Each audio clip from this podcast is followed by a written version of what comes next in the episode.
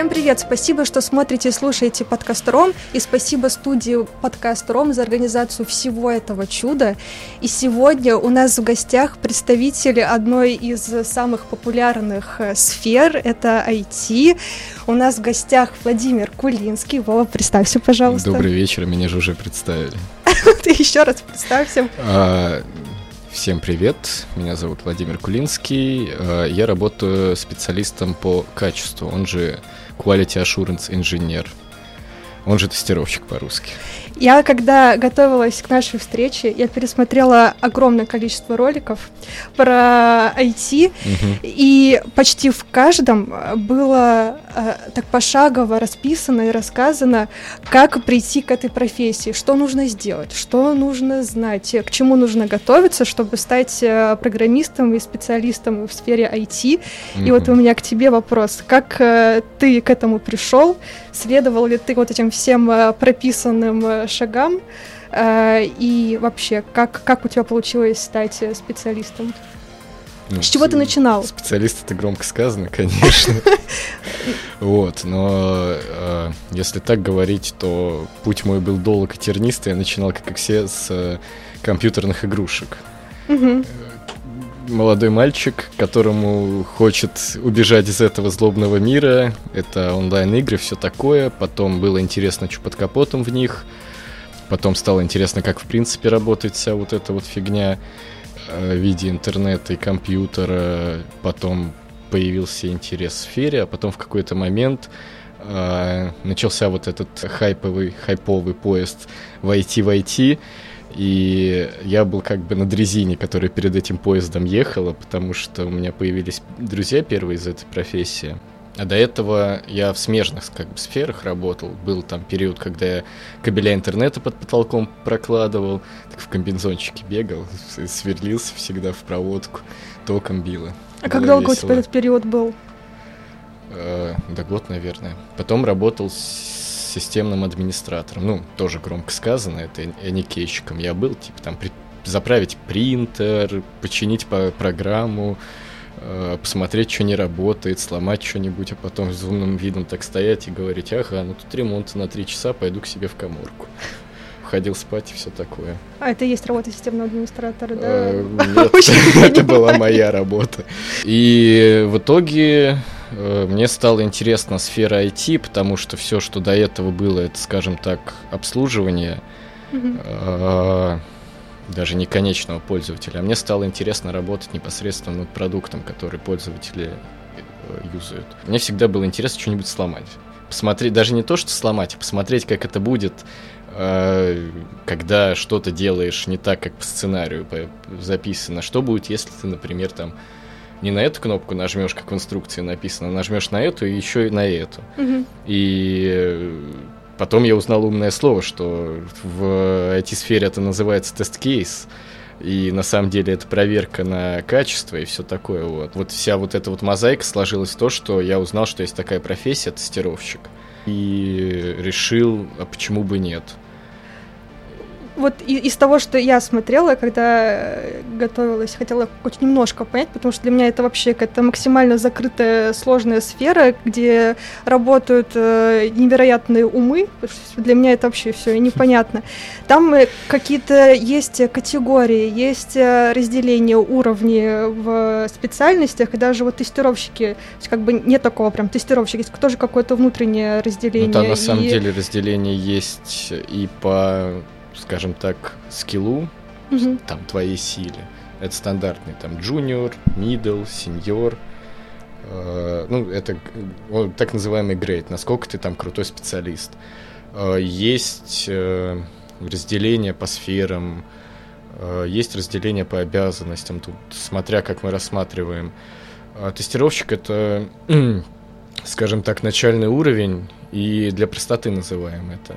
Потому что если в общем профессия Quality Assurance Engineer – это инженер по обеспечению качества. Угу. Это тот, кто отвечает в целом за как сильно ты будешь ругаться от программы после ее использования. Обеспечение тестирования – это один из этапов обеспечения качества. А, но он самый примитивный, скажем так, и чаще всего, когда говоришь тестировщик, тебе представляет именно вот этот примитивный этап, когда ты сидишь за программкой, тыкаешь там одну кнопку, ага, типа тут все работает, штыкаешь другую, нифига не работает, записываем баг, все, отправляем на доработку. Так это в моих глазах выглядит. Ну да, но это, это первый уровень, которым, с которого обычно ну, сейчас, наверное, даже необычно, сейчас все-таки требования возросли, но я вот лично с этого начинал, что мне давали программку, я тыкал, э, не работает. Не работает, да. Пишем баг, отправляем на доработку. Все, а-та-та. Мне говорят, это не баг, а не фича. Я говорю, нет, это баг, нет, это фича. Бла -бла -бла. Что такое баг, что такое фича? Баг — это ошибка. А фича а. — это типа так и должно быть. Ага. Вот. А, а-та-та, ругаемся, ла-ла-ла, потом деремся, потом все-таки я становлюсь сильнее, и это все уходит на доработку и так далее. Вот, потом э, в целом с ростом над обеспечением качества, это контроль качества, как там криворукие программисты пишут код, когда им надо пальцы ломать. Э, ну, обеспечение качества, тестирование, это все входит в понятие quality assurance. Это Q, а Ой, не, обеспе... не обеспечение, quality control, контроль качества, угу. говорился я, и тестирование входит в общее понятие quality assurance, да, это QA-инженер. Но вот. это не есть тестировщик. Это, это тестировщик, это часть а, всего угу. этого. Все вот это вот, это в quality assurance, это когда от э, самой идеи продукта начинается уже контроль и обеспечение качества до угу. момента выпуска и все, что за выпуском программы. А, насколько я поняла, э, тестировщик — это такой начальный этап из всей вот этой вот э, карьерной лестницы в сфере IT, и как будто бы для тестировщика не важно знание всех э, кейсов, такие как там программные коды, или как они называются Языки правильно? Программирования. Языки программирования. Так это или нет? Тестирование это, скажем так, отдельная сфера. Да, считается, что гораздо проще войти, но на самом деле это с какой стороны посмотреть? С технической точки зрения, да.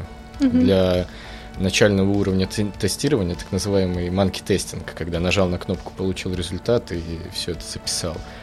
А, это легко и просто. Ну, просто из-за того, что вот такая вот сложился стереотип, что легко войти э, на одно место нулевого уровня, там, не знаю, сколько кандидатов появляется, 100 человек, 200 человек – и за счет вот такой вот конкуренции нивелируется, мне кажется, сложность в том, что идти сначала на программиста, потому что спрос на них выше все-таки, чем на тестировщиков, mm-hmm. из-за того, что сложнее осваивать. А, или идти на тестировщика, и ну, среди вот этого вот огромного количества кандидатов а, быть первым среди лучших все равно придется чем-то выделяться и учить.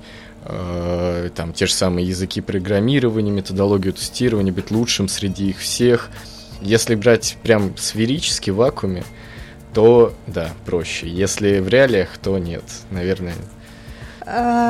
Ты говорил, что этот вот поезд популярности и всплеска угу. вот интереса.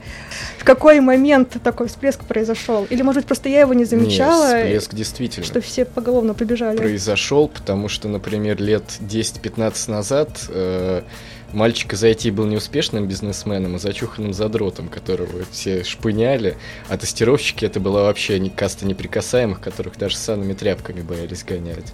Угу. Вот, ну просто потом в IT пришли из-за того, что мир начал цифровизовываться, цифра, ну, наверное, да, цифровизовываться.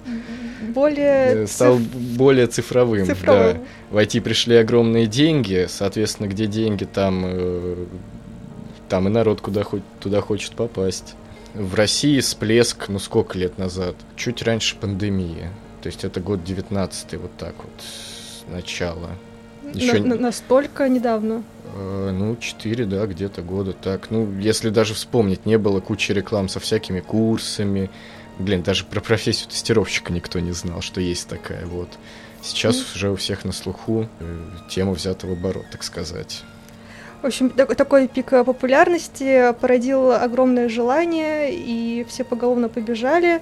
И опять же побежали э, без какого-либо бэкграунда профессионального, потому что в целом можно это... Но все побежали за бабками. соответственно, потому что все это видели популярных там крутых айтишников, которые говорили, что там, я нажимаю на кнопку, у меня падает это котлета бабосов. Мгм. Э, Вот. И типа ничего, там сидишь дома где-нибудь это э, в шезлонге на пляже, покуриваешь сигаретку, и там что ты делаешь, у тебя куча денег, ты в модной профессии, не У стыдишься. тебя так же происходит? Это, видишь, как я один. Конечно. Ну, как э, очень домашний человек.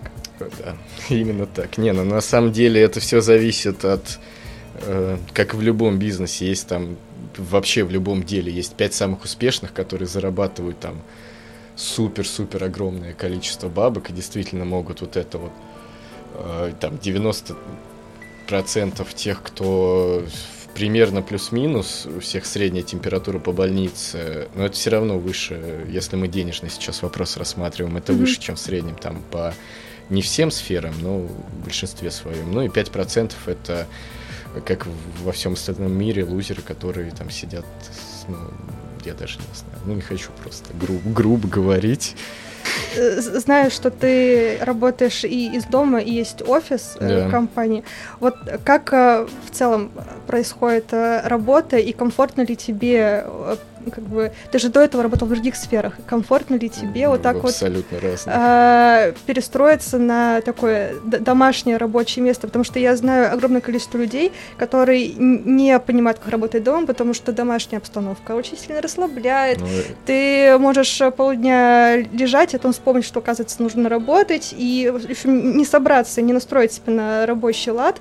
Вот э, как э, у тебя лично это происходит? Настраивали ты себя или тебе вообще по- Слушай, ну, переход на домашнее был, скажем так, вынужденным. Это во время пандемии было, М. когда всем сказали, все, вы теперь из дома работаете. И тоже первый день такой, блин, я же дома, что делать? Ну, а потом как-то понимаешь, что тебя выгонят нахрен просто-напросто, если ты ничего не будешь делать, и надо как-то делать. И потом понимаешь, что, ага, работа из дома, это тебе не надо тратить кучу времени на дорогу, ты работаешь, как тебе комфортно, ты все под себя комфортно обустраиваешь, и потом уже даже становится сложно работать из офиса, потому что куча отвлекающих факторов. Когда ты дома, ну, э, у многих людей проблема с концентрацией, много даже те, кто может работать из дома, Мгм. все равно из офиса работают. Но чаще всего многих, кого я спрашивал, примерно в такой же картине, что вынужденно домой ушли. Сначала тяжело было, потом ты привыкаешь. Э, И работаешь по кайфу. Сидишь, можешь себе кофейку заварить в любой момент. Э, Ходишь в трусах, и никто это, э, никого не смущаешь. И я, я- я завидую тебе к тако- с таким отношением, потому что у меня вот э, вообще не получается работать дома. Мне нужен человек, коллега, который мне либо поможет Мгм. в каких-то рабочих делах и под- подскажет что-то, либо вообще какая-то профессиональная поддержка. Ну, это, наверное, уровень самодисциплины, и, наверное, один из тех навыков, про Который ты спрашивал, что нужно для того, чтобы... Вот, э, самодисциплина. На самом деле, как, как это, как нормальный инфо-цыганин, я буду говорить, что самодисциплина всегда нужна вообще, потому что действительно профессия, любая про- IT-профессия требует постоянных, э, постоянного обучения, на- постоянно новые навыки, узнавать Мгм. новые технологии, все такое.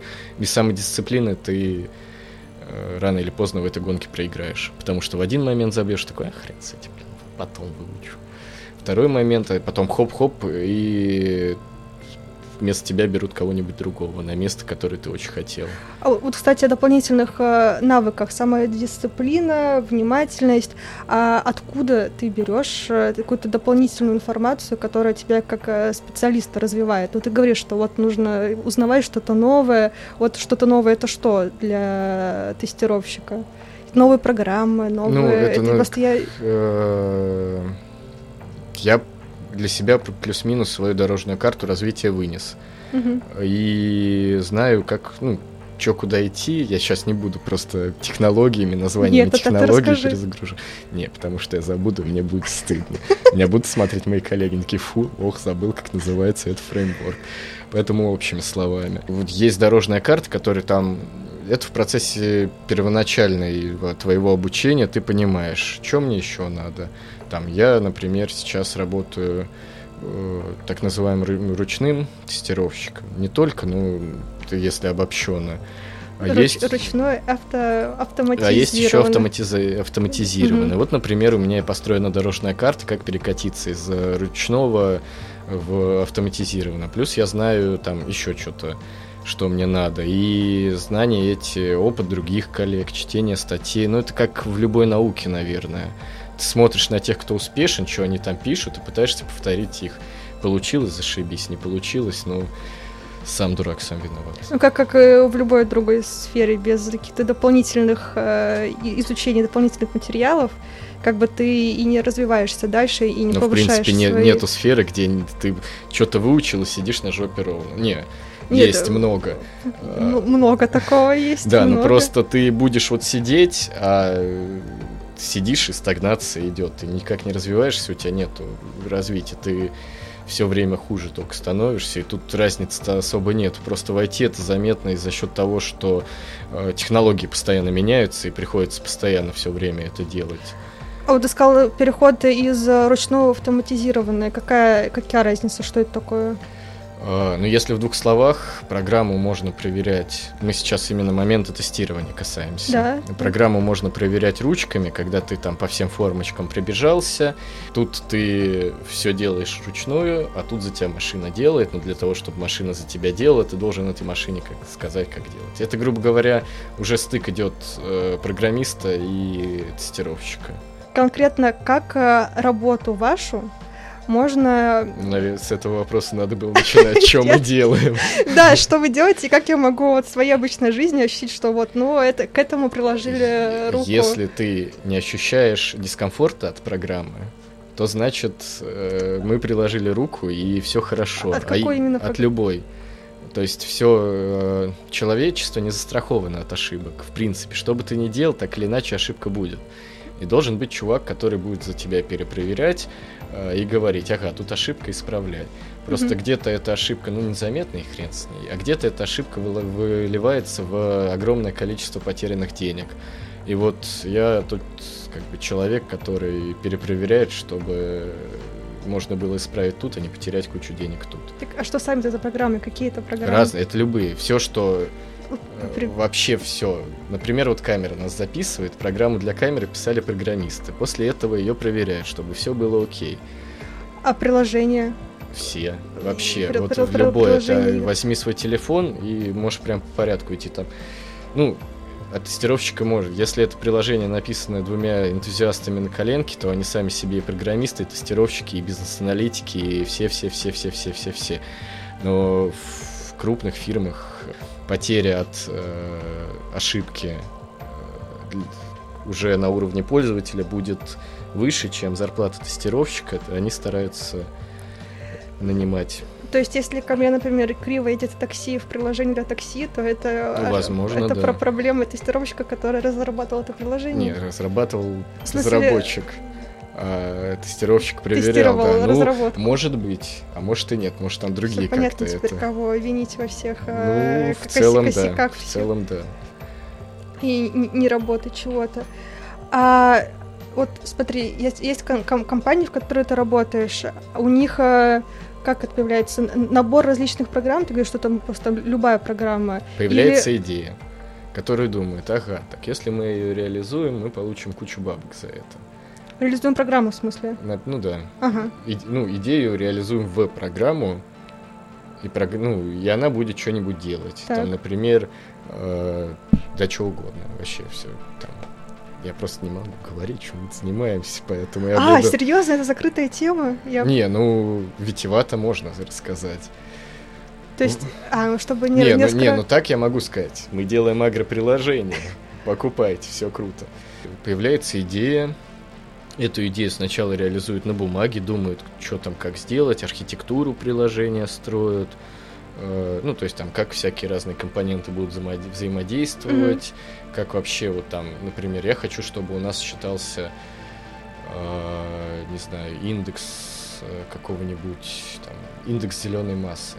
Вот как это сделать? Сначала за, вообще загадывается, как это сделать, потом э, какими-то общими чертами, потом уже это все переводится в код. Угу. Так и появляется, так в принципе большая часть приложений делается. Приложений, программ, веб-сайтов, вообще всего. Потом это все тестируется. Потом это все тестируется, да, отдается нам, мы смотрим по качеству, потом это все отдается конечному пользователю. И, и, идея же для какой-то определенной вот. Э... Да, да везде по-разному. Это как на своей работе, можешь сказать, там типа. Э, блин, я придумала штуку какую-нибудь там, она облегчит нам труд приходишь к начальству, говоришь, вот такая вот фигня. Они такие, ага, блин, слушай, круто, сделаем. Либо наоборот, начальство приходит и говорит, что типа, я вот подумал, вот делайте так. Ты такой, ну, хорошо, что деваться, вы нам деньги платите.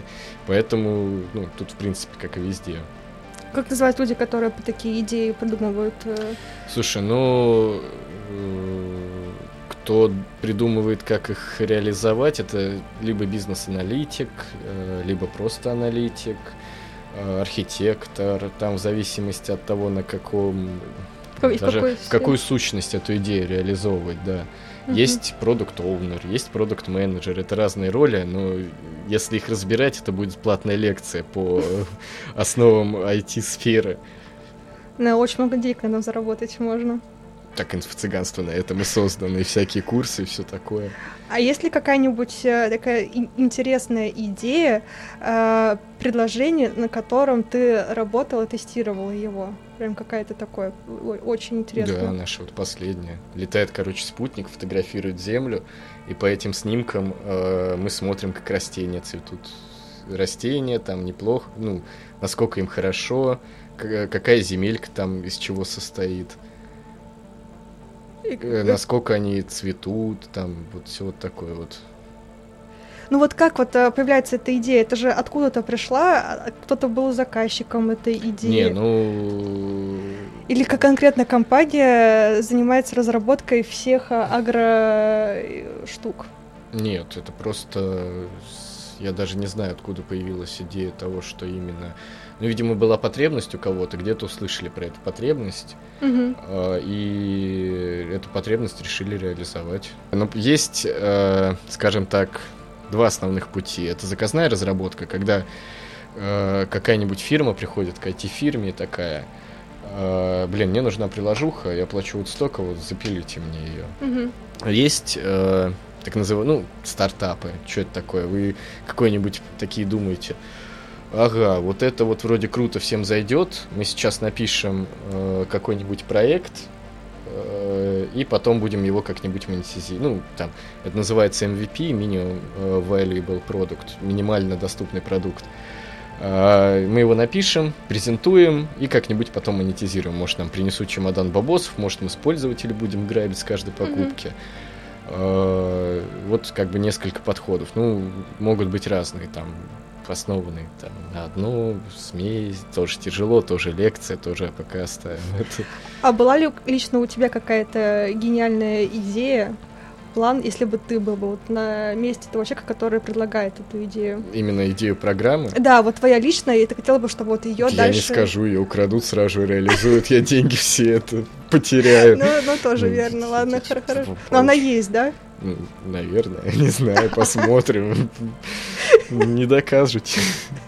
Ну, не, вот ну так самое... естественно. Ты когда работаешь, ты смотришь, ну, особенно когда продукт самого нуля видишь, э, ты знаешь, где, ну, не то, что знаешь, иногда приходят, ага, вот тут вот можно улучшить, потому что все смотрят же с э, своей точки зрения там программист с одной, тестировщик с другой, все аналитики, у них у каждого свое видение продукта, mm-hmm. и они каждый работают там немножечко по-разному, хоть и над одним, и иногда появляется идея, что как улучшить.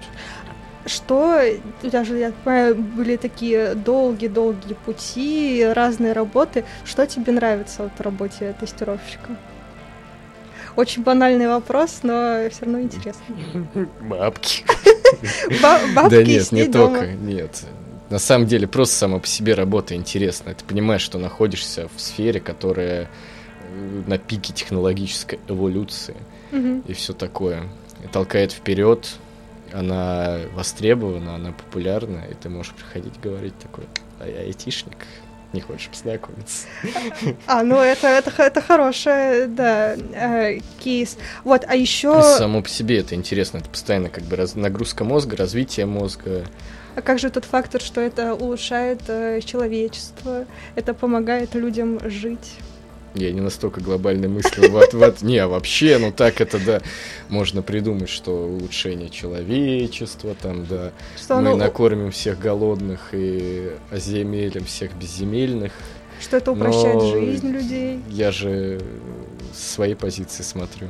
А как ты относишься к полной как это правильно сейчас сказать, компьютеризации общ... спасибо, об... общества, что вот нас скоро заменят э, машины и все в таком ну, духе, так, там, и, и все, все вот эти вот нейросети. Эти разговоры сто лет уже как ходят, как первые станки появились, как там роботы с руками-манипуляторами во всех плоскостях всегда говорили, что заменят. Э, конкретно искусственного интеллекта вообще сейчас нету, есть только, скажем так, что-то такое обуч обученное, что может делать быстрее, чем человек, но человеческий мозг никто не заменит.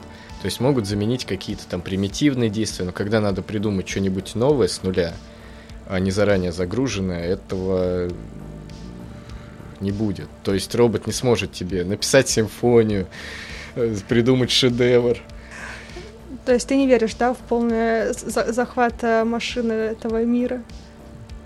Нет, это очередная промышленная революция и полезный инструмент будет, которого боятся. Не, ну можно и бояться, может и захватит, может не захватит. Я что, футуролог? Я вообще пришел про IT-сферу рассказывать. Я подумал, что это связано, как это... Я за свою профессию не боюсь, потому что там своеобразные качества, которым машину не обучишь. Тут скорее такой живой человеческий опыт. Mm-hmm. Там, не знаю, программистов, может, заменят. Тестировщиков на каком-то уровне точно заменят. Но э, проблема в том, что живой ум и логика машине не присуща, а живой ум может выхватывать, скажем так, ну как обычно, ты ищешь ошибку такой, ну где может быть, вот тут, вот, вот тут, вот, вот тут, вот, а потом такой на опыте основываясь, ага, блин, а вот там пять лет назад вот был вот такой вот сценарий, где там-то, там-то что-то вот произошло, и при таких проверяешь, ага, типа так и есть. Сможешь ли машина сделать это? Что за прикол с «Я не робот»? Как это работает? Почему это появилось? Вот это вот «Я не робот», выберите э, э, картинку, где есть ну, метафоры. Для чего это нужно? Не знаю, ну, вообще это есть такая штука, как DDoS-атаки. Это когда... Это надо начинать с того, как работает интернет, но я буду на таких это... Давай еще на час. С таких э, все, постараюсь на пальцах объяснить. Для меня нормально работает. Вот. Э, интернет это, грубо говоря, труба, по которой идут сигналы. И mm-hmm. если туда много сигналов поступает, эта труба будет перегружена и перестанет работать. Не будут проходить сигналы дальше. А для того, чтобы нормальным пользователям не мешало, такой вот трафик, это такой трафик, чтобы много сигналов сразу же генерируется автоматически. Вот, и чтобы отсеивать такой трафик, вот такие штуки придумали, короче. Так и зачем этот я не робот? Потому что ну, автоматический скрипт, который запускает вот эту DDoS-атаку, он тупо не сможет пройти ее, потому что там как-то картинки там. Не, сейчас уже появляется как раз используя нейросети, все вот это появляется возможность обхода, но это. Mm-hmm Э, скажем так, э, есть частая теория, она много где используется, стена и пушечное ядро. Типа делаешь крутую стену, пушечное ядро не пробивает. Делают пушечное ядро еще круче, начинают пробивать стену. И так дальше, так дальше, так дальше. Просто вопрос в том, что а нафиг оно надо там на каком-то моменте. Там польза от этой атаки для злоумышленника будет меньше, чем трудозатрат. Кстати, а как ты относишься к э, внедрению нейросетей вот во всем такое э, культурное? Вот, то есть много сейчас э, возможностей что-то нарисовать, оформить, сделать э, обложки, картины, фотографии нейросетью. Вот это вообще... Я думаю, ты скажешь что-нибудь типа относишься к внедрению нейросетей, я бы сказал, непосредственно. Вот, а, не, а к, как, как я отношусь к нейросетям в искусстве? Точно так же, это инструмент. Она же ничего нового не придумывает. У нее есть забитые сетапы заранее, которые написаны на основе каких-то картин, она учится, но прям с нуля сгенерировать без ничего она не сможет. Так, а, с одной стороны, упрощает а, работу да, людей. рутинную друг... работу. Это ну, инструмент, еще один инструмент. Но с другой стороны, это так как-то... Бездушно. Да, ну, кто-то же, кто-то же до этого их сделал, кто-то нарисовал. Э. Как я отношусь к использованию нейросетей? Точно так же, как и во всем остальном. Это инструмент, который mm-hmm. работает по заранее заданным параметрам. Если ты хочешь что-то новое сделать, то с помощью этого ты не сможешь кардинально новое оно просто ему будет не на чем основываться. А если что-то облегчить, например, э, тебе как мультипликатору не надо будет рисовать э, там 36 кадров на одну секунду, или я не знаю, как сейчас мультипликация работает, а ты просто рисуешь фактуру какую-то примерную, задаешь нейросети, она за тебя делает. Проще, дешевле. Искусство в этом тоже есть. Потому что основывается-то все-таки на тебе. И так я уже буду так, заключающие вопросы. Uh-huh. Очень важно услышать от тебя какие-то условно напутствующие слова, рекомендации к людям, которые мечтают uh-huh. попасть в сферу IT. И что нужно для этого сделать и немножко... Советы начинающих. Советы начинающие, да, и какие-то ожидания, может быть, приглушить или наоборот, типа, при, ну, прибодрить. Ну, во-первых, приглушить ожидания, потому что этот путь будет долг, труден и тернист. Даже до первой профессии, когда ты сможешь сказать, я вот джуниор QA-инженер, джуниор-тестировщик. Там даже не джуниор, а стажер. Это долгий путь, это надо много чем интересоваться, и надо каждый день э, заставлять себя быть лучше. А, надо понять, а, нужно ли оно тебе, потому что ты можешь заниматься, типа, о, тестирование, отличный легкий старт. Зайти и понять, блин, а мне это не интересно. А я вот мог вместо того, чтобы учить тестированию, там, потому что тоже все-таки основы, азы, методологии, это все требует изучения, это требует практики. То есть первое это понятие, интересно ли это. Угу. В принципе, как с любой работой. Если работа не интересна, то имеет смысл, может быть, новую а, второе – это общий уровень компьютерной грамотности. Э, там, начиная с того, что как программу удалить или что-нибудь такое, заканчивая там, не знаю, просто какие-то основы, а там работа протоколов интернет, как, как устроен интернет, как он состоит, как из, чего приложение сделано.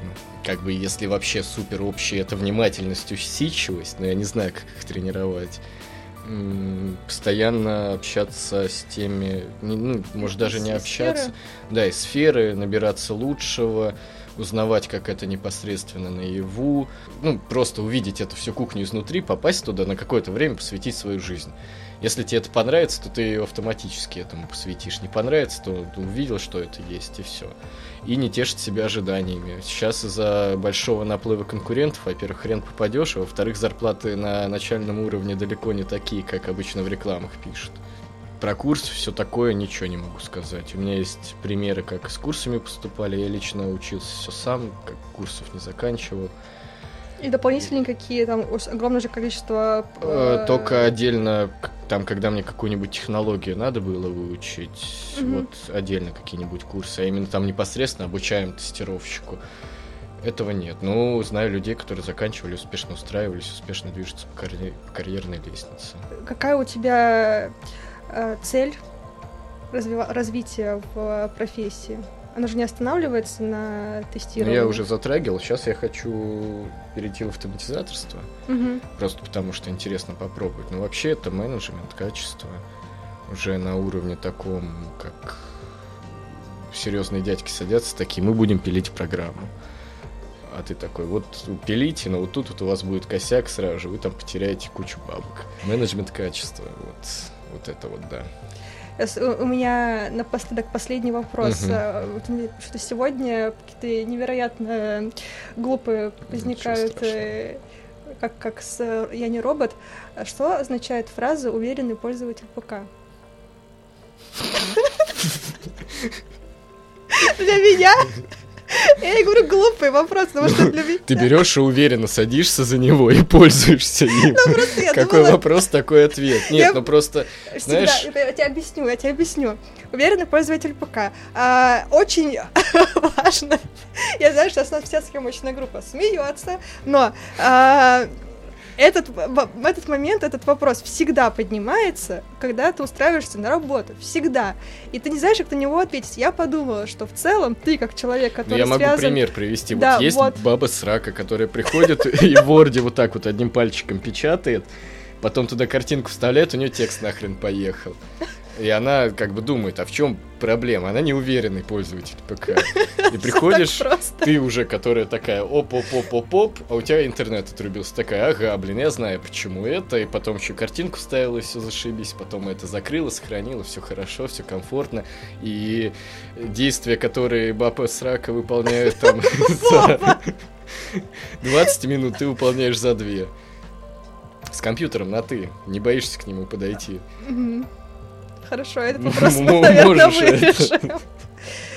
А, ладно, Вова, спасибо тебе большое. Вам спасибо, что, что пришел в гости к нам, рассказал спасибо, про себя, спасибо. про свою профессию. приятно общаться. Большое тебе спасибо. Я про, про, не знаю, полезно ли было это или нет. Ну, это было полезно очень. Потому что... По крайней мере, я вас развеселил. Честные голоса. Вот, потому что э, вот так общаешься с человеком, вот так И вот. понимаешь, что за час вообще не поняла, чем он занимается, что он да делает. Да нет, ну просто, знаешь, вот ты слышишь что от человека, вот я занимаюсь этим, и все. А вот хочется как-то углубиться, понять э, поподробнее, что там. Вот хорошая возможность. В этом вся и суть нашего подкаста. Если я хоть чем-то вас научил, это уже день прошлый не зря. Да, по крайней мере, углубился в свою сферу. Ну, спасибо тебе большое. Вам спасибо. Все. Все, выключайте, выключайте.